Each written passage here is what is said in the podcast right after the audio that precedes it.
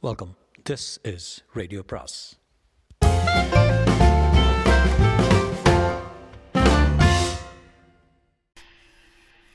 அனைவருக்கும் அன்பு வணக்கம்.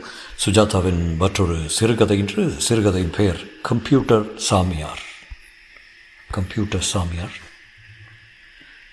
கம்ப்யூட்டர் சாமியார் என்றும் ஹைடெக் யோகி என்றும் அழைக்கப்பட்ட சுவாமி நவநீதானந்தா ஜலத்தின் மேல் நடக்கப் போகிறார் என்ற செய்திக்குறிப்பு தினநேசன் பத்திரிகைக்கு வந்திருந்தது.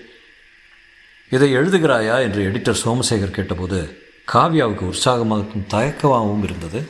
சுவாமியை பற்றி அவரது வெப்சைட்டில் பார்த்து பிரமிக் பார்த்தது பிரமிக்க வைத்தது. பாப் பாடகிகளிலிருந்து அணு விஞ்ஞானிகள் வரை அகிலமெல்லாம் சிஷ்ய கோடிகளாம். வருஷத்தில் ஒன்பது மாதம் அமெரிக்கா கனடா ஆஸ்திரேலியா ஜப்பான் என்று சுற்றிவிட்டு இந்தியா திரும்பும்போது சென்னைக்கு சென்னைக்கு ஒரு மாதம் ஒரு மாதம் வருவாராம். நவ்னீத் மிஷனுக்கு டோக்கியோவிலிருந்து ட்ரினிடாட் வரை கிளைகள் இருப்பதாக அறிந்தாள். சென்னை வரும்போதெல்லாம் நாரதகான சபாவில் காலையில் அவர் தரும் கீதை சொற்பொழிவுகளில் அரங்கம் நிரம்பி டிடிகே ரோடு சிக்னல் வரை கார்கள் நிற்கும் என்று என்றார் சீனியர் ரிப்போர்ட்டர் ராகவாச்சாரி. இருக்கிற பிரசித்தி போகிறாதா இவருக்கு எதுக்கு ஜலத்தில் நடக்கணும்? சாரி மாமா நடந்துட்டு போகிறார் உனக்கு என்ன? ஜீசஸ் லிசார்டு விசார்டுன்னு ஒரு பல் uh, லிசார்டுன்னு ஒரு பள்ளி கூட ஜலத்தில் நடக்குது. சிலந்தி நடக்குது. ராகவாச்சாரி தகவல் களஞ்சியம். இவருக்கு வித்தைகள் தேவையில்லையே.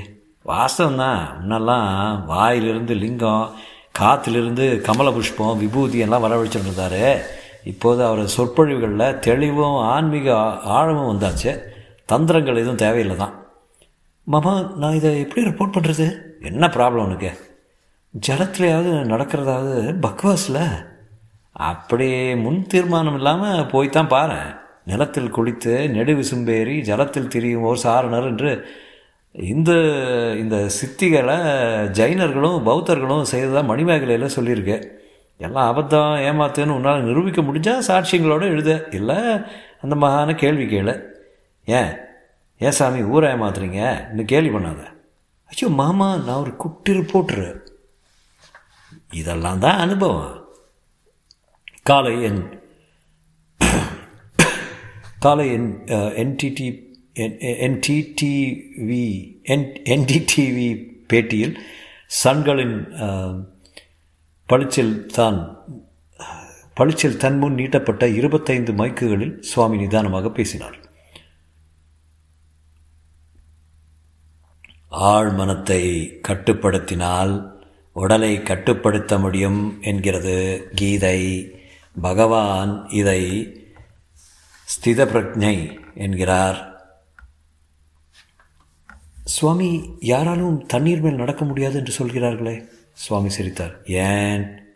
சுவாமி நீர்மேல் நடப்பது என்பது இயற்கை விதிகளுக்கு முரணான காரியம் அல்லவா? இயற்பியல் விதிகளை மனித சாஸ்திரத்தால் யாரும் மீறியதில்லையே. கௌதம புத்தர் தன் சந் தந்தை சுத்தோதனருக்கு சுத்தோதனருக்கு செய்து காட்டியிருக்காரு. ஜென் ஜென் குரு சொன்னது போல மனத்தை காலி பண்ணிவிட்டு வா மீறி காட்டுகிறேன். இயற்கைக்கு மேலே ஒரு சக்தி உள்ளது என்று ஒப்புக்கொள்வாயா? உலகமே ஒப்புக்கொள்ளும். நான் டைம் பத்திரிகையிலிருந்து வருகிறேன். என்னால் காத்திலும் நடந்து செல்ல முடியும் என்றார். விவாதம் சட்டென்று சுவாமியின் திடீர் அறிவிப்புகள் அறிவிப்பால் களை கட்டியது. இன்று கம்ப்யூட்டர் சாமியார் நீர்மேல் நடக்கிறார் என்று மாலை நேசன் அறிவித்தது. இருள் வரும் மாலை பெரியார் திடலில் ஆர்ட் லைட்டுகளின் பிரமிப்பில் உலகில் பல்வேறு சேனல்களிலிருந்தும் கேமராக்காரர்கள் குவிந்து விட்டனர். இங்கர்சால் பகுத்தறிவு இயக்கத்தின் தலைவரும் சிந்தனையாளருமான ரமேஷ் கஸ்தூரியாவை தனிப்பட்ட முறையில் அந்த அதிசய செயலை அருகே இருந்து கண்காணிக்க ஏற்பாடு செய்திருந்தார்கள். நகர கமிஷனர் துணைவேந்தர் முன்னணி நடிகர் பாடகர் போன்ற பல பெரிய மனிதர்கள் முன்னிலையில் நவ்னீத் மிஷனின் சர்வதேச அமைப்பின் செயலாளர் கொன் சாலஸ் வந்திருந்தார். லண்டனிலிருந்து கால்பந்தாட்டக்காரரும் சீடருமான மார்க் டெய்லர் வந்திருந்தார். காவியா போனபோது என்ன மேடம் இவ்வளோ லேட்டாக வரீங்க கூட்டத்தை பாருங்கள் இடம் கிடச்சா அதிர்ஷ்டம். ப்ரெஸ் பாஸை காட்டிக்கிட்டே போகிறாங்க எல்லா கேட்டும் மூடியாச்சு. காவ்யா சட்டையும் ஜீன்ஸும் அணிந்த இளம்பெண் என்பதால் மக்கள் அளித்த சலுகையிலிருந்து கிட்டே போக முடிந்தது. கூட்டம் மூச்சிருக்கியது சுவாமி சாந்தமாக உயர்ந்த மேடை மேல் நாற்காலில் உட்கார்ந்திருந்தார். கருமையான கேசங்கள். அருவி போல தோளின் இருபுறமும் வழிந்தன. மெல்லிய காவி நிறத்தில் போர்த்தியிருந்தார். அவர் பாதங்கள் வெள்ளை முயல்கள் போல தெரிந்தன. சதா புன்னகை தோற்றத்தில் காந்த சக்தி இவர் கையை பிடித்துக்கொண்டு பனி மலைகளில் நடக்கலாம் பாலைவனங்களை கடக்கலாம் என்று தோன்றியது காவ்யாவுக்கு. அவர் தன்னையே பார்ப்பது போல தோன்றியது. பன்னாட்டு சிஷ்யர்களில் ஒருவரை அழைத்து காவ்யாவை சுட்டி காட்டினார் இவளுக்கு கை உயர்த்தது. ஒரு செங்கூந்தல் சிஷ்யை Spanish உச்சரிப்புடன் come Swami once you in this என்றாள் காவியா கிட்டே போய் பின்வரிசையில் உட்கார்ந்தாள். மேடை மேல் ஒரு நீண்ட பெரிய தொட்டியை நான்கு பேர் கொண்டு வைக்க அதில் ஓஸ் பைப்பிலிருந்து தண்ணீர் நிரப்பப்பட்ட போது இனிய கீதங்கள் பல மொழிகளில் ஒழித்தன சுவாமி புன்னகை மாறாமல் தாளம் போட்டு சுவாரஸ்யமாக கேட்டுக்கொண்டிருந்தார். அடிக்கடி காவியாவை அவர் பார்க்கும்போது அவளுக்குள் குறுகுறுத்தது இதயம். ஒரு துடிப்பு தடுக்கியது. கேமராக்காரர்கள் டிவி பத்திரிகைக்காரர்கள் அனைவரும் மேடை அருகே தம் சாதனங்களுடன் ஆவலால் தீட்டப்பட்ட நரம்புகளுடன் காத்திருந்தார்கள். அவ்வப்போது அங்கங்கே ஃப்ளாஷ் சிமிட்டியது நீர் நிரம்பி மேடையில் வழிந்தது. தொட்டியின் அருகே நார் தற்காலிகமாக சின்ன படிக்கட்டு வைக்கப்பட்டது. நிருபர்கள் சிறு சிறு டேப் ரெக்கார்டர்களையும் நீட்ட சுவாமி எஃப்எம் மைக்கில் தெளிவான ஆங்கிலத்தில் லேசான மலையாள உச்சரிப்புடன் இவ்வாறு பேசினார். நேர்மேல் நடப்பது பெரிய வித்தை அல்ல கிராமப்புறங்களில் தீமிதி பார்த்ததில்லையா? மனிதனால் பஞ்சபூதங்களிலும் செல்ல முடியும். நிலத்தில் அனைவரும் நடக்கிறோம். நெருப்பில் சிலர் நடக்கிறார்கள்.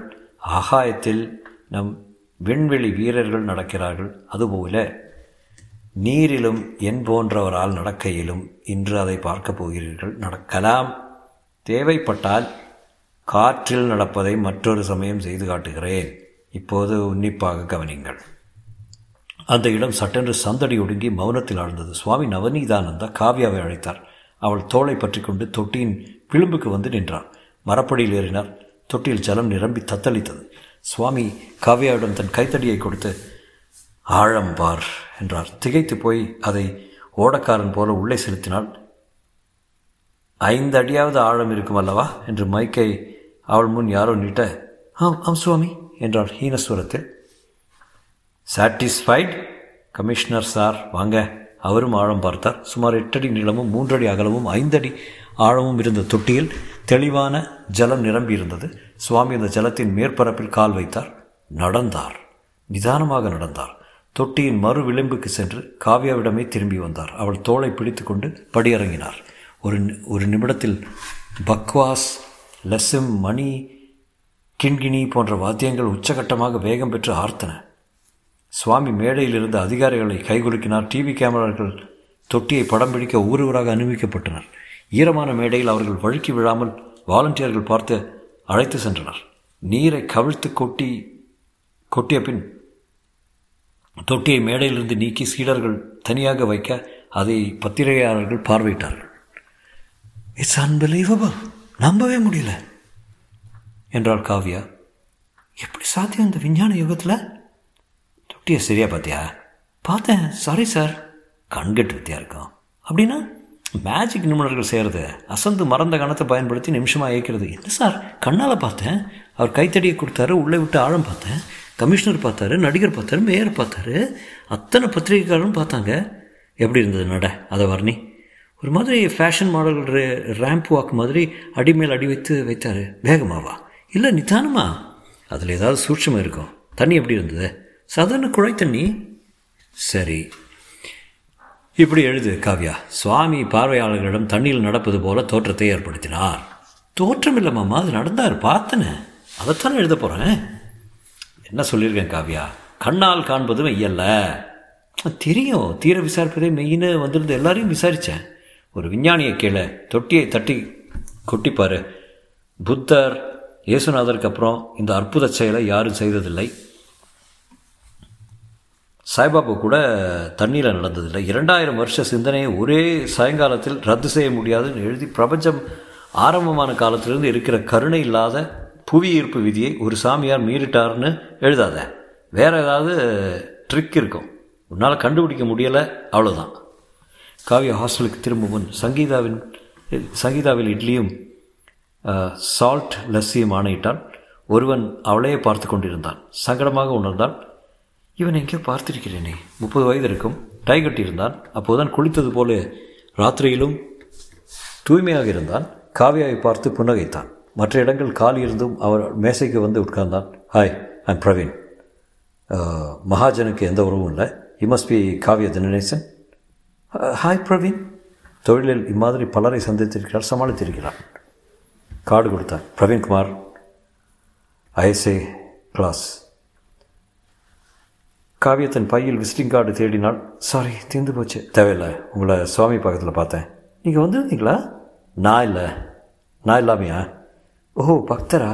சிஷ்யரா? நோ நோ நோ ஒரு பிளேட் இட்லி ஒரு ஒரு லஸ்ஸில் உயிர் வாழ முடியுங்கிறீங்க? அதான் இவ்வளோ ஸ்லிம்மாக இருக்கீங்க. ம் வெயிட் ஒரு ட்ரை ஃப்ரூட்ஸ் ர ரவாப்பா? என்றான். நீ நாளைக்கு இந்த செய்தியை எப்படி எழுத போகிறீங்க காவியா? பார்த்ததே எழுதுவேன். என்ன பார்த்தீங்க? சுவாமி. ஆ சுவாமி தண்ணி மேலே நடக்கிறத நிச்சயமாக பார்த்தீங்களா? நான் தான் கிட்டே இருந்தேனே. காவியா இது முழுக்க ஒரு ஏமாத்து வேலை. எப்படி சொல்கிறீங்க சுவாமி நடந்தது ஜலத்தின் மேலே இல்லை. பின்ன? எங்கள் கம்பெனி கண்ணாடி மேலே. உன்னிப்பாக பார்த்தா கூட தெரியாமல் நடுவில் இருக்க குறுகலான கண்ணாடி பாதையை நடந்திருக்காரு ஃபேஷன் மாடல் போல் அடிமேல் அடி வச்சு எதுக்கு நடந்தார்? ம்? காரணம் பாத குறுகலை காவியாவுக்கு அதை கிரகிக்க சற்று நேரம் ஆயிற்று எப்படி பிரவீன்? நாங்கள் எல்லாரும் பார்த்தோமே தெரியவே இல்லையே. தெரியாது அதான் என் கண்ணாடியோட மகிமை. உங்கள் கண்ணாடியா? ஆமாம் எங்கள் ஃபேக்ட்ரி ஸ்ரீபெரும்புதூர் பக்கத்தில் இருக்க எல்லா நாடுகளுக்கும் எக்ஸ்போர்ட் பண்ணுறோம் இந்தியாவில் உள்ள அத்தனை கார்களுக்கும் விண்ட்ஷீல்டு சப்ளை செய்கிறோம் ஹோட்டல் வாசல்களில் எங்கள் கண்ணாடிகளெல்லாம் மூக்குடைஞ்சவங்க பல பேர். கதவுகள் அலமாரிகள்னு எல்லா வகையினும் கண்ணாடிகளும் எங்கள் ஐஎஸ்ஐ கம்பெனி தான் நண்பர் ஒன்று மெலிசான வலுவான கண்ணாடி ஸ்ட்ரிப் ஒன்று நவநீத் மிஷன் ஆர்ட்ஸ் பண்ணாங்க. நான் தான் அறுத்து கொடுத்தேன். இப்படி பயன்படுத்துவாங்கன்னு நான் எதிர்பார்க்கவே இல்லை. மனசாட்சி கேட்கல. அதனால் உங்ககிட்ட உங்ககிட்டயாவது ரகசியத்தை சொல்லிட்டேன். இல்லைன்னா என் மண்டை வெடிச்சிடும் பாருங்க. பிரவீன் எழுந்தான். தொட்டியை கவுத்து காட்டினாங்களே நாங்கள் எல்லாரும் பார்த்தோமே. எல்லாரும் தொட்டியை பார்த்தீங்க. மேடை மேலே ஈரத்தோட ஈரமாக நடுவின கண்ணாடியை பார்த்துருக்க மாட்டீங்க. நான் இதை ரிப்போர்ட் பண்ணலாமா? தாராளமா. ஆனால் என் பேரை எங்கள் கம்பெனி பேரை மட்டும் போடாதீங்க. என் வேலை போயிடும் நீங்களே கண்டுபிடிச்சதா போடுங்க. எதுக்கும் மிஷனுக்கு போய் ஃபோன் செய்து கேட்டுருங்க. அவங்க டினை பண்ணாலும் அதை நீங்கள் போடணும் ப்ளீஸ் எதுக்கு என்கிட்ட சொன்னீங்க? பேப்பரில் போடத்தானே? ஐயோ வம்ப போச்சே. மறந்துடுங்க நான் உங்களை பார்க்கவே இல்லை பேசவே இல்லை. பத்திரிகைக்காரங்கக்கிட்ட பேசுகிறப்ப ஜாக்கிரதையாக இருக்கணும். பெரியப்பா சொல்லுவார் காவியா சிரித்து பயப்படாதீங்க உங்கள் வேலை போகாதபடி எழுதுகிறேன் எங்களுக்கும் ஒரு தர்மம் இருக்குது இப்போ திக்கு திக்குங்கிறது. என்ன எழுத போகிறீங்களோ நாளைக்கு பாருங்களேன். ஐயோ அவசரம் கொடுக்க. உனக்கெல்லாம் எதுக்குடா மனசாட்சி? பயப்படாதீங்க. தங்கைக்கு லோன் வாங்கி இன்ஜினியரிங்கில் சேர்த்துருக்கேன் காவியா. வேலை போச்சுன்னா செத்தேன். ராத்திரி மிஷனுக்கு போ ஃபோன் செய்தபோது சுவாமி அமெரிக்கா புறப்பட்டு சென்று விட்டதாகவும் அக்டோபரில் திரும்பி வருவார் என்றும் தலைவலி என்றும் த தகவல் வந்தது. மனசு கனத்து குழப்பத்தில் தவித்தது. எதை நம்புவது? அற்புத செயலையா? அறிவியலா? ராகவாச்சாரி உலகக்கோப்பை கால்பந்து பார்த்து கொண்டிருந்த போது ஃபோன் செய்தாள்.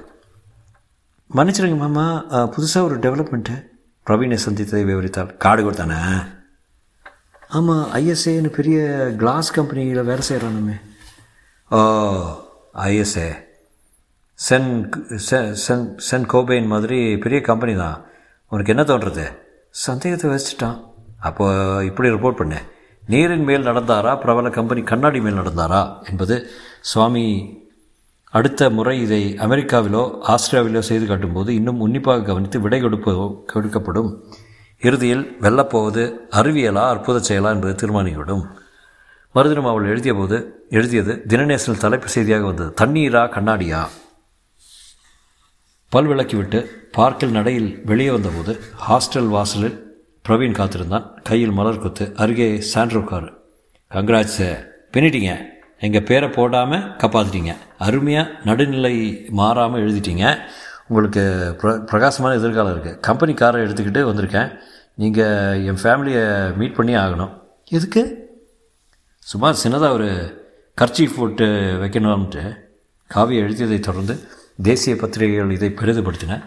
இந்தியா டுடேயில் ஒரு அட்டைப்பட கட்டுரை காட் ஆஃப் ஃப்ராட் வந்தது. தேசிய சேனல் ஒன்று தன் நிருபரை சிஷ்யரை போல அனுப்பி மறைமுக கேமரா மூலம் ஆசிரமத்தில் ஒரு ஓரத்தில் ஒரு மஹிந்திரா வேனில் துணியால் மூட வைக்கப்பட்டிருந்த கண்ணாடி பாலத்தை படம் பிடித்து காட்டியது. மற்றொரு நிருபர் அந்த கண்ணாடியை சப்ளை செய்தது ஐஎஸ்ஐ கிளாஸ் என்பதை இன்வாய்ஸ் ஆதாரத்துடன் அறிவித்தார். சுவாமியின் நவ்னீத் மிஷன் மேல் அதை இழுத்து மூட வேண்டும் என்றும் அதனுள் நடக்கும் நிழலான சமாச்சாரங்கள் ஓய்வு பெற்ற நீதிபதி யாரையாவது யாராவது விசாரிக்க வேண்டும் என்றும் ஒரு பிஎல் பொதுநல வழக்கு போடப்பட்டது. அடுத்த மாதத்துக்கு ஒத்தி போடப்பட்டது. இதனால் மிஷன் மகத்துவம் குறைந்ததாக தெரியவில்லை. சுவாமி அமெரிக்காவிலிருந்து திரும்பி வரும்போது ஏர்போர்ட்டில் லே கைது செய்யப்படலாம் என்று செய்தி வந்தது. பிரவீன் காவ்யாவை மறுபடி சந்தித்த போது சோகமுகத்துடன் இருந்தான். என்னங்க நீங்கள் ஆரம்பித்தது பெருசாக பூதாகாரமான நேஷ்னல் லெவலுக்கு போயிடுச்சே. என் வேலை போக போகுது. காஷன் மெமோ கொடுத்துட்டாங்க. டிபார்ட்மெண்ட்டில் என்கொயரி வைக்கிறாங்க. யார்கிட்டயாவது எங்கள் கம்பெனி பேரை சொன்னீங்களா காவியா? இல்லை பிரவீன். பின்ன எப்படி நான் தான் தகவல் சொன்னேன்னு போட்டிருக்காங்க? ப்ரெஸ்கிட்ட இருந்து எதையும் மறைக்க முடியாது பிரவீன். சாரி நல்லா வேணும் எனக்கு. என் தலையெழுத்துப்படி நடக்கட்டும். கண்ணாடி விற்கிறதுக்கு உங்கள் ஆஃபீஸில் வேலை ஏதாவது தருவாங்களா? ஐயோ எல்லாத்துக்கும் ஆதி காரணம் நான் தான். நீங்கள் இல்லைங்க. நான் மனசாட்சியை வச்சுக்கிட்டு சும்மா இருந்திருக்கணும். எதுக்கு உங்ககிட்ட சொல்லணும்? எத்தனையோ பேர் எத்தனையோ பேரை ஏமாத்துறாங்க. விரக்தியாக பேசாதீங்க. உங்கள் நல்ல மனசுக்கு வேறு வேறு நிச்சயம் கிடைக்கும். பீட்ஸா விற்கலாம்னா டூ வீலர் லைசன்ஸ் கிடையாது என்கிட்ட. ஐயோ புலம்பாதீங்க. எங்கள் வீட்டுக்கு ஒரு முறை வந்து எங்கள் அம்மாட்ட பேசுனீங்கன்னா அதை பாக்கியமாக நினச்சிப்பேன். வரேன் என்றான். அவன் கண்கள் குளமாயின. சாயங்காலம் அவர்கள் வீட்டுக்கு போயிருந்தால் போரூர் அருகே பெரிய வீடு.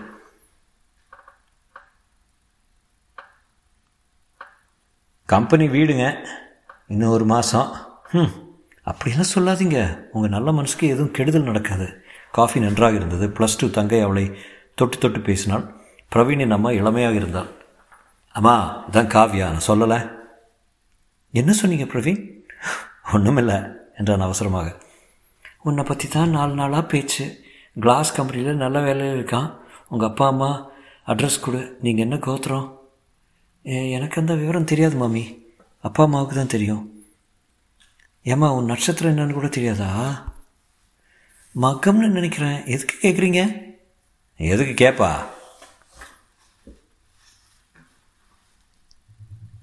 காவ்யா நல்லா டிராயிங் போடுவா என்று பேச்சை மாற்றினான் பிரவீன். ஜெயலலிதா கூட மகம்தான் மகம் ஜா ஜகத்தை ஆளும்பா பிரவீன். அம்மா வந்திருக்கிறவளை தொண தொணக்காத.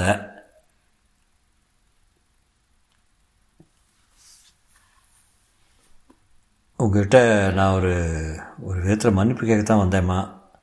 நான் எழுதின ரிப்போர்ட்டால் பிரவீன் அவளை தனியாக அழைத்து ஆஃபீஸ் சமாச்சாரம் எதுவும் அம்மாவுக்கு சொல்லலை. ரொம்ப பதட்டப்படுவா. மாதிரி பொண்ணு கிடச்சா பிரவீனுக்கு பெரிய அதிர்ஷ்டம் என்றார் தாய். கிடப்பா மம்மி. உங்கள் அப்பா அம்மா அட்ரஸ் அது சொல்கிறியா அடுத்த வாரம் வரப்போகிறா கூட்டிகிட்டு வரேன் மாமி என்று சமாளித்தாள். பிரவீன் அவளை காரில் கொண்டு விடும்போது நீங்கள் விட்டத்தியாக பேசுகிறதுல ஆச்சரியம் இல்லை காவியா எனக்கு வேலை போயிடும் அதனாலே தான் ஐயோ அப்படிலாம் எதுவும் நடக்காது என்றான். அவன் மேல் பரிதாபத்துடன் அவன் நீட்டிய கையை குலுக்கி குட் பை என்றாள். வேலையை விட்டுற போறியா? உனக்கு என்ன பைத்தியமா? என்றார் சாரி. இல்லைன்னா என்னை ரிப்போர்ட்டிங்லேருந்து தூக்கிடுங்க சார். ஏம்மா? என்ன நல்ல ஃபேமிலி நான் கொடுத்த ரிப்போர்ட்னால வேலை போக போகிறது பிரவீனுக்கு. நீ என்ன செய்வ? அவனா வந்து சொன்ன மேட்ரை தானே எழுதினேன் இன்வெஸ்டிகேட்டிவ் ரிப்போர்ட்டிங்னா அப்படித்தான். சார் எடிட்டர்கிட்ட சொல்லி அந்த ஐஎஸ்ஏ கம்பெனி மேனேஜருக்கு பேசி ஏதாவது செய்ய முடியுமா பாருங்களேன். நான் எடிட்டர்கிட்ட கேட்குறேன் அந்த கம்பெனி எம்டி இவருடைய கால்ஃப் பார்ட்னர்னு ஒரு தடவை சொல்லியிருக்காரு. அதுக்கு முன்னாடி அவனுக்கு வேலை போக போகிறதான்னு தெரிஞ்சுக்கலாம். மறுநாள் காலை சாரி ஃபோன் செய்தார். இந்து பார்த்தியா இல்லையே ஏன்? கடைசி பக்கத்தை பாரு முதல்ல. ஒரு முழு பக்கத்துக்கு விளம்பரம் வந்திருந்தது. சுவாமி தண்ணீர் மேல் நடக்கும் ஃபோட்டோவை போட்டு அவர் நடந்தது எங்கள் மேல். ISA glass works Sriperumbudur. பாத்தியா? புரியல சாரி சார் இந்த கேம்பெயின் முழுக்க ஏற்பாடு பண்ணது யார் தெரியுமா?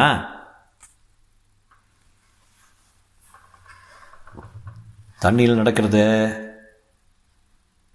ப்ரெஸ்ஸு டிவி ரிப்போர்ட்டு கண்ணாடின்னு கண்டுபிடிக்கிற ஸ்கூப்பு எல்லாமே திட்டம் போட்டது மிஸ்டர் பிரவீன்குமார். அவன் தான் மார்க்கெட்டிங் சீஃபு சுவாமிக்கும் மிஷனுக்கும் இருக்கிற நூறு மில்லியன் டாலர் கொடுத்துருக்காங்க. எல்லாம் ஒரு பப்ளிசிட்டி ஸ்டண்ட்டு பாருங்கள் இந்த லோகத்தில் பொய்யை பொய்யால் தான் வெல்ல முடியும். பிரமித்து போய் ஃபோனை வைத்தாள் சற்று நேரத்தில் மறுபடியும் ஒழித்தது ஏ கவ்யா பிரவீன் பேசுகிறேன் எனக்கு ஹிந்துவில் வந்த விளம்பரத்தை பார்த்தீங்களா? பார்த்தேன். எப்படியோ கம்பெனியை சமாளிச்சிட்டாங்க. எனக்கு கடுமையான வார்னிங் கொடுத்துட்டு விட்டுட்டாங்க. அப்படியா? என்றாள். தலை தப்பிச்சதுன்னு தம்புறான் புண்ணியம். அப்படியா? அம்மாவுக்கு தங்கச்சிக்கும் உங்களை ரொம்ப பிடிச்சி போச்சு. அடுத்தது எங்கள் வீட்டுக்கு எப்போ வர்றீங்க? பார்க்கலாம். ஃப்ரீயாக இருக்கிறப்ப வரேன் நவீன் கூட. நவீன் யார்?